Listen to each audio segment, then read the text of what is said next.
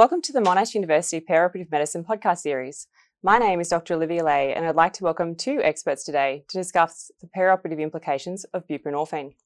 Dr. Harry Sivakumar is a dual trained consultant anaesthetist and pain specialist at the Alfred Hospital, and Dr. Martin Lloyd Jones is an addiction medicine specialist at the Alfred Hospital and an honorary senior lecturer at the University of Melbourne.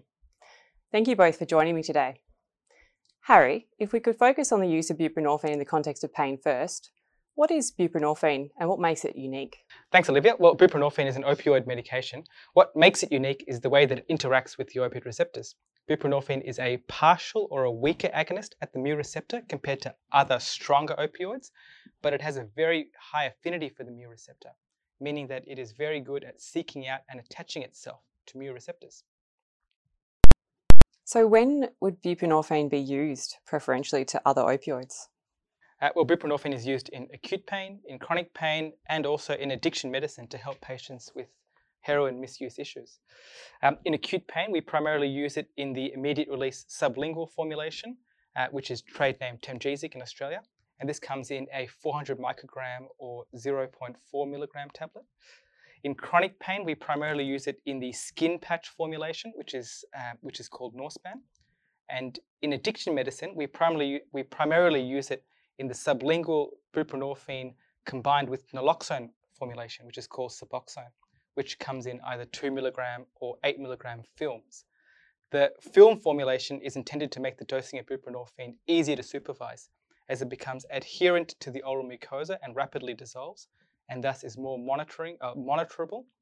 Uh, the naloxone is added to dissuade intravenous misuse of the drug. So, diversion of the drug. Exactly. Yep. I've noticed that buprenorphine um, has become much more commonly used in perioperative pain management over the past five years in particular. What are some of the advantages of buprenorphine? Well, you're absolutely right. The, the acute pain service at the Alfred now uses buprenorphine as one of our preferred opioid analgesic medications. In terms of advantages, I'd like to focus on three. Firstly, as we discussed earlier, buprenorphine is a partial agonist at the mu receptor, which is the receptor most implicated in both analgesia and also respiratory depression. Trials in healthy volunteers have suggested that buprenorphine has a ceiling effect on respiratory depression, meaning that initial doses of buprenorphine do cause dose dependent respiratory depression. But that after a certain point, say 16 milligrams, giving more buprenorphine does not necessarily cause more respiratory depression. This characteristic is unique to buprenorphine However, I must stress that this finding is in healthy volunteers not taking any other sedating, medication. So one must be wary of generalizing to the perioperative period when patients are often exposed to multiple sedating drugs such as general anesthetic drugs and gabapentinoids, and they may not be a healthy volunteer. Nonetheless, this characteristic is appealing, especially in at risk patients such as obese patients or elderly patients. The other thing to note is that whilst there may be a ceiling effect on respiratory depression, the current opinion is that there is no ceiling effect on analgesia in the doses that we use in perioperative acute medicine, which is usually less than 2 milligrams. So giving more of the drug should lead to more pain relief. The second advantage is that buprenorphine causes less constipation than other opioid medications, and given that it can also be taken sublingually, i.e., it can be taken in those who are nil by mouth, this makes it an especially attractive option following gastrointestinal surgery. The third advantage is that buprenorphine is a preferred choice in renal dysfunction. It is metabolized by the liver and is not reliant on the kidney for clearance. Incidentally, buprenorphine is also fully dialyzed in both peritoneal dialysis and hemodialysis, making it a preferred choice in the dialysis cohort of patients. So it sounds like it has some ideal properties for us in acute pain. What are some of the disadvantages of buprenorphine? Uh, the main one, ironically, is the risk of difficult to treat respiratory depression, as we said earlier, the risk of respiratory depression is reduced with buprenorphine.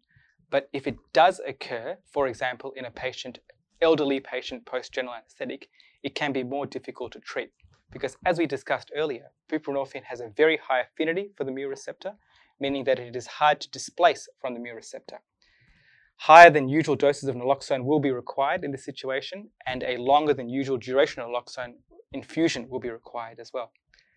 There are a few other practical disadvantages, disadvantages with buprenorphine.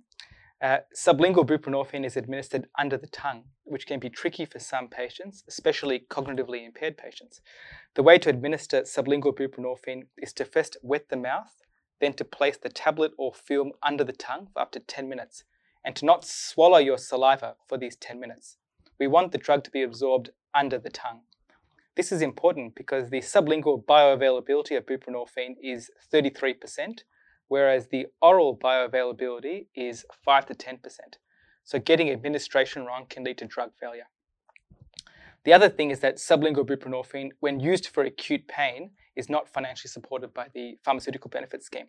So outpatient use is via private script, which costs roughly 75 cents per tablet. The other thing also is that the long-acting skin patch formulation of buprenorphine, which is the Norspan product, has suboptimal kinetics for acute pain. When the first Norspan patch is applied in the course of treatment, it takes 24 hours to reach some sort of meaningful clinical effect, and it takes three days to reach a peak clinical effect. As you can guess, this kinetic profile is not workable for perioperative acute pain management. So, how can we utilise uh, buprenorphine in acute pain and still fit within the ANZCA College recommendations? Yeah, so in line with the ANZCA College recommendations, our current practice for perioperative acute pain management is to principally use immediate release opioids on a PRN basis for individualized tailored dosing. And thus, for acute pain management, we principally use PRN sublingual buprenorphine. Let's begin by reviewing the pharmacokinetics of sublingual buprenorphine. The onset time is 30 to 60 minutes. The peak clinical effect is 1 to 4 hours, and the duration of action is 6 to 12 hours. The typical starting dose is 200 to 400 micrograms, 8 hourly PRN. A common question that I get is how does the 400 microgram dose of sublingual buprenorphine compare to the more familiar alternative immediate release opioid medication, which is endone? As per the Faculty of Pain Medicine opioid calculator, one tablet of Temgesic, which is 400 micrograms, is roughly equivalent to one tablet of endone, which is 10 milligrams. Are there situations in which you'd be wary of using buprenorphine then for acute pain management? Uh, yes, um, for patients who come to theatre with a background of chronic pain being long term managed with high doses of full strength mu agonist opioid medications such as morphine, oxycodone, fentanyl, hydromorphone, I would be wary of using PRN buprenorphine for their acute pain management. As we discussed earlier, buprenorphine has a very high affinity for the mu receptor, meaning that it is very good at seeking out and attaching itself to mu receptors. If a decent amount of sublingual buprenorphine, say 2 milligrams, is used in a short period of time in these patients, it may sufficiently displace the patient's long term opioid medication from, from mu receptors. And remembering that buprenorphine is a partial or weak agonist at these receptors, this may tip the patient into opiate withdrawal and probably a pain crisis. I've noticed that intravenous buprenorphine uh, has become more readily available intraoperatively. Would you consider using it, Harry? So, I, I personally do not use intravenous buprenorphine in the operating theatre, but some of my colleagues do. One of the things that they tell me is that spontaneous ventilation and respiratory rate are far less depressed by good doses of buprenorphine under general anesthesia than by good doses of fentanyl or oxycodone or morphine under general anesthesia. Incidentally, our acute pain service does facilitate the use of intravenous buprenorphine for postoperative pain management by way of a PCA or patient controlled analgesic device. The dosing regime at the Alfred Hospital is 30 micrograms, 10 minute lockout PRN.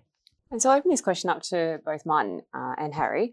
How would you manage acute postoperative pain in a patient who has come to you on Suboxone for opioid replacement therapy? Well, uh, the first thing to say is that this is a difficult situation, and despite all of your best planning, things may not always go to plan. The second thing I want to provide is some rough guidance of dosing of sublingual buprenorphine when used in opioid replacement therapy for patients with a heroin, heroin misuse issue. The dosing is usually somewhere between 12 and 32 milligrams per day of the trade name drug Suboxone.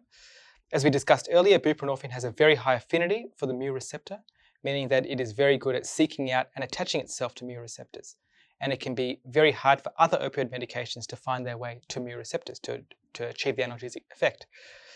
As a guide, at Suboxone 2 milligrams, roughly 40% of mu receptors are occupied. At Suboxone 16 milligrams, roughly 80% of mu receptors are occupied. When faced with a patient on Suboxone who will be coming for surgery in the future, there are two schools of thought to either continue the Suboxone through the perioperative period or to come off the Suboxone preoperatively prior to surgery. My personal philosophy is to continue the Suboxone through the perioperative period. The main reason for this is that the patient is hopefully controlled for a substance misuse, misuse issue, which I wouldn't want to jeopardize by coming off the Suboxone. My approach to these patients is to begin by making sure that the patient takes their usual Suboxone on the morning of surgery. Ideally, I do a preoperative regional nerve block, which, if successful, means that I'm not expecting a high degree of new postoperative pain as the patient wakes up following surgery. Regarding intraoperative opioid, I generally use intravenous oxycodone, fully understanding that the clinical effect of this drug will be markedly diminished because of the patient's mu receptors being otherwise occupied by buprenorphine. Some of my other colleagues use intravenous methadone. Regardless of the opioid choice, multimodal analgesia is critical, including considering more advanced options such as ketamine, especially if a regional block was not possible. Postoperatively, I continue the patient's baseline Suboxone but divide it over two to three doses per day. This is important to prevent withdrawal, and BD or TDS dosing will allow the drug to remain in the therapeutic analgesic window for more of the day. Otherwise, I prescribe multimodal analgesia, and for PRN breakthrough, I use intravenous, intravenous or oral oxycodone, usually at higher than normal doses. An alternative option for breakthrough pain is additional PRN Suboxone, which is usually one sixth of the patient's total daily dose. So, for example, a patient usually on Suboxone 24 milligrams daily may be additionally prescribed Suboxone 4 milligrams six hourly PRN for breakthrough pain. So, Harry, you've given a very comprehensive reply, and there's not a lot for me to say. I think the critical thing is if one has time, it's worth talking to the patient about what the options are and reassuring them that they will be given uh, as good pain relief as is possible. And also asking them what their preference is, because sometimes patients will be very reluctant to relinquish their um, Suboxone which they find very helpful and stabilizing, uh, and might be very concerned about going on to a pure mu agonist. But at the same time, depending on the sort of surgery being undertaken, there may be a rationale for doing that. In most cases, we advocate patients are left on the OAT of their choice, whether it's methadone or buprenorphine, buprenorphine in this case, and that other analgesia is added in on top of that. But as you mentioned, and as we'll come to later when we're talking about long acting buprenorphine preparations, that can be complex. The dosing of the opioid replacement therapy dosages of buprenorphine seems quite complex. Is there any benefit trying to convert it into an oral morphine equivalent as we normally would with other opioids? Hmm. That's a great question, Olivia. So, as you allude to, it's common practice in anesthesia and preoperative medicine to convert a patient's baseline opioids, whatever they are, to the standard unit, which is oral morphine equivalents, to help get a rough idea of the patient's baseline opioid consumption. And this will help us to try and estimate the patient's postoperative opioid requirements. In my opinion, conversion from very high doses of buprenorphine, as is used in opioid replacement therapy with Suboxone, to the standard unit oral morphine equivalent is difficult to meaningfully interpret. As an example, the Faculty of Pain Medicine opioid calculator calculates that Suboxone 32 milligrams daily is equivalent to oral morphine 1,300 milligrams or to endone 900 milligrams. I'm not sure how to clinically interpret this information. So I think with high doses of buprenorphine, the, the opioid conversions are clinically not helpful. So overall, it would probably be better to contact either the acute pain team service at our hospital or the addiction medicine specialist for further input. Is that what you would also recommend, Martin? I think so. And I think also there's the DACAS service, which it's important to remember covers statewide cover every day of the year uh, to provide that sort of advice. But critically, with buprenorphine, the thing to remember is that it's got a long half life. So a single dose of buprenorphine, when it's been given repetitively, uh, will have some effect lasting up to 72 hours after dosing. So calculating morphine equivalence is really sort of meaningless in this context because there will be still antagonism at the receptor that persists for 24, 48, 72 hours post last dose. So how is buprenorphine used in chronic pain management? Uh, so the use of opioid medication in chronic non-cancer pain is controversial, as you know, especially in light of the opioid epidemic over the past 20 years.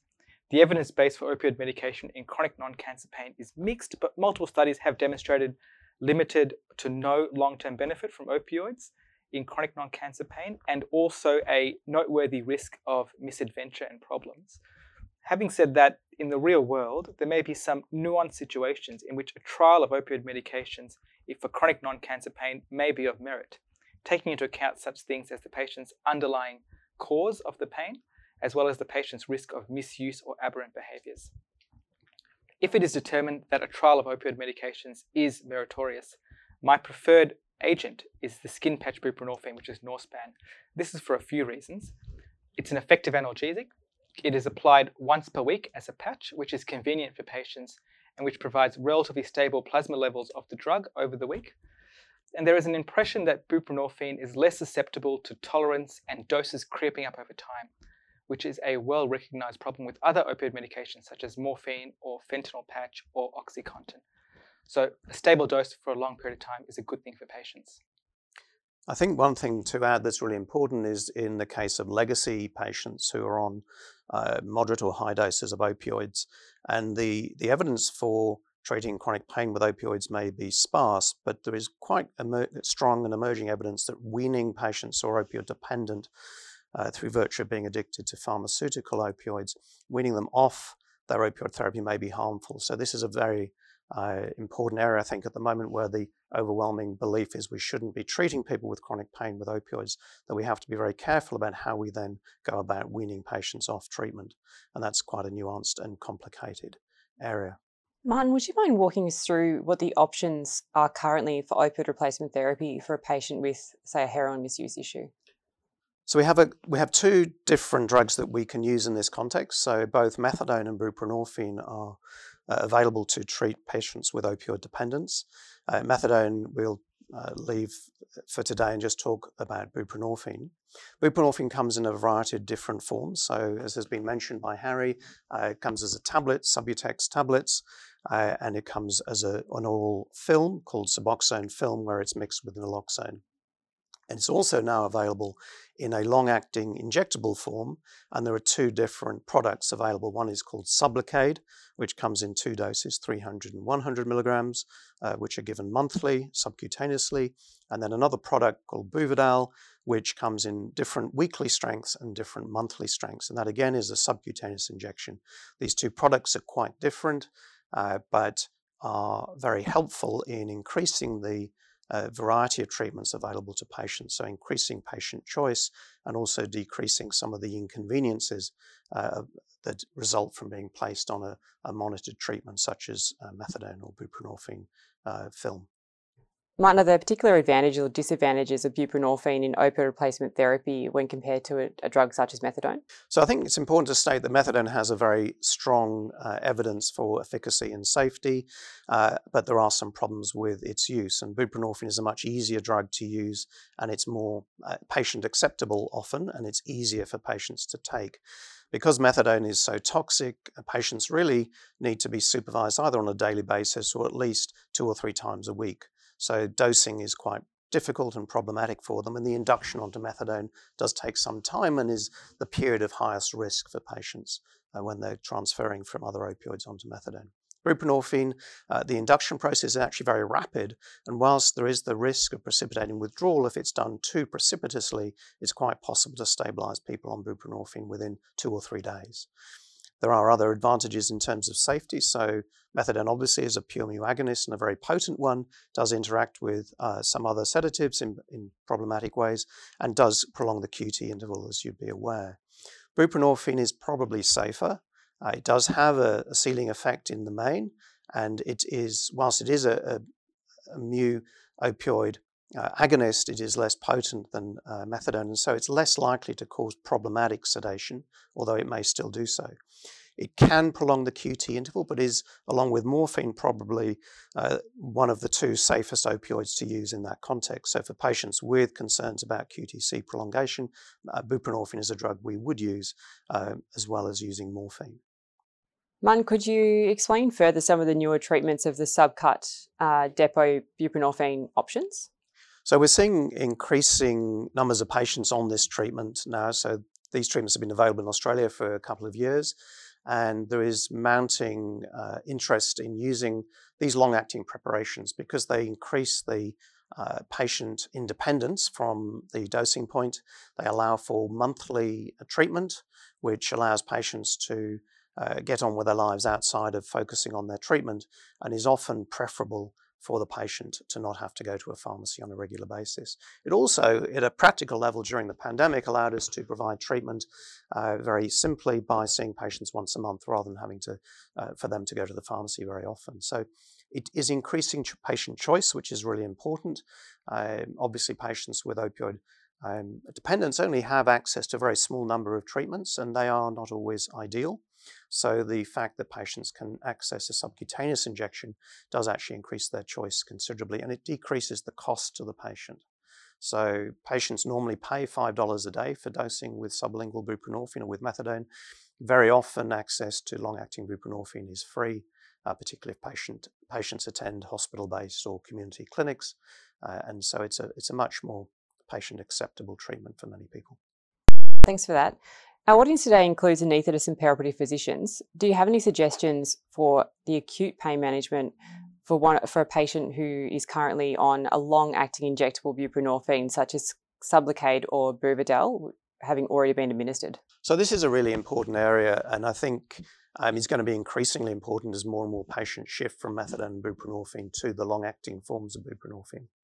Given that the half-life of uh, Buvidal can be up to 25 days and the half-life of Sublocade, the other preparation, can be up to 60 days, clearly uh, in high doses, these drugs are going to have a very significant impact on uh, pain control and pain management in this group of patients.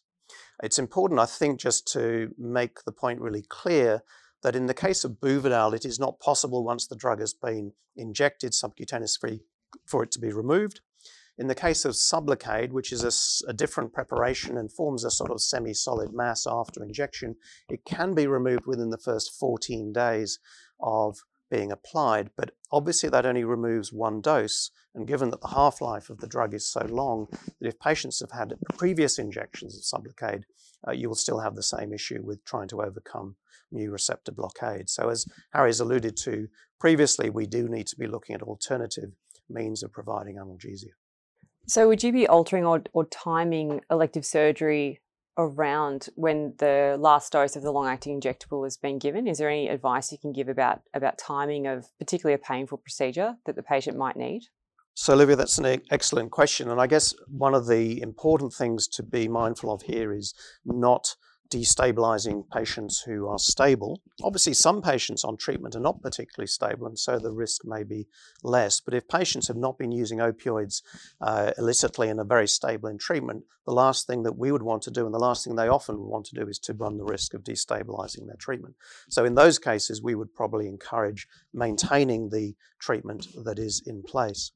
There are some instances, depending on the nature of the surgery and what the postoperative uh, analgesic requirements might be, that might mean that we do look at changing treatment. And obviously, swapping people to sublingual buprenorphine is an option.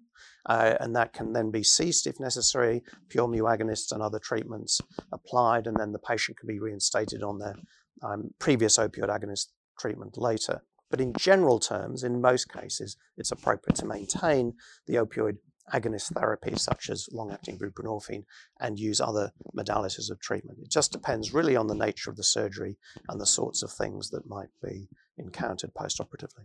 Martin, can I, can I just clarify? So if someone is on a regular injectable buprenorphine schedule monthly, would you time the elective surgery to be, to, to be towards the end of the monthly cycle before the next dose is due? So that's been suggested, but in reality, it shouldn't make any difference because the, as I said, the half-life, particularly with Sublocade, is so long that the, the aim of treatment, and once people have been on treatment for more than three or four monthly cycles, their plasma level of buprenorphine is going to be at such a level that the blockade is going to not change very much at all in most cases. So overall, it sounds like these patients are going to potentially have a difficult perioperative course for their pain management would that be a reason to maybe send them to a centre where they have access to acute pain specialists and addiction medicine specialists uh, rather than attempting to do that at an institution without those availability of resources? Look, I think that's a really excellent question. I, I would say yes, ideally so, because uh, destabilizing a patient uh, is such a critical thing uh, that for a lot of individuals, they are absolutely terrified of going back to uh, a, sort of opioid dependent lifestyle and often very grateful for treatment and what treatment has given them, which is freedom from injecting drugs.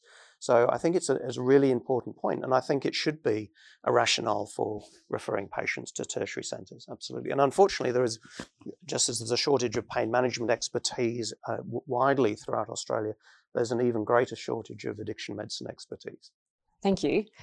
Are there any suggestions that you could make for clinicians regarding discharge planning and prescriptions at the end of the perioperative period, particularly for patients who are on opioid replacement therapy? Again, this is an excellent question. It's really important whenever transitions of care occur that good communication occurs. So I think this is the ideal time to be talking to patients about an opioid weaning plan, uh, to talking to prescribers and, and looking at SafeScript to see who's prescribing for the patient in the community, talking to the primary opioid replacement therapy prescriber and any other GPs involved in the care of the patient, and also ensuring that any prescribing that is done is done in a staged manner so that individuals, if they do need to take um, mu opioids or gabapentinoids or other um, analgesic agents, that that's done in a safe way, acknowledging that this is a high risk patient population and we need to put in place strategies to minimize the potential for harm occurring. Would you mind also touching on some of the harm minimization strategies that we might be able to incorporate into our practice, such as the use of SafeScript, uh, contacting DACAS, uh, or also the use of naloxone?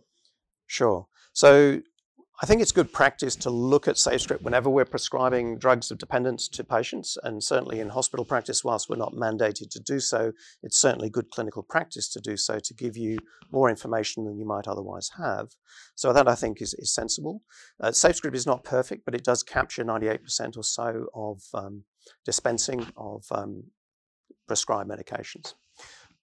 In addition to that, uh, we should always talk to patients about safety, how to use their medication appropriately, and also offer anyone on either high dose oral um, morphine or buprenorphine or methadone, or on moderate doses of those agents if they're also taking other sedative drugs such as benzodiazepines or pregabalin, pregabalin or gabapentinoids, we should offer them take home naloxone, which is available as a nasal spray this is now widely available throughout uh, pharmacies in Australia, but when patients are leaving hospital, it's an ideal opportunity to be providing them with a free uh, prescription for this medication so they can actually take it and at least either administer it to somebody who has an overdose near them, or if they overdose accidentally, that a partner or person who's aware of, of the um, presence of that medication. So people need to be informed to tell people around them that they stock it in their house uh, to uh, treat them if they do actually have an accidental overdose.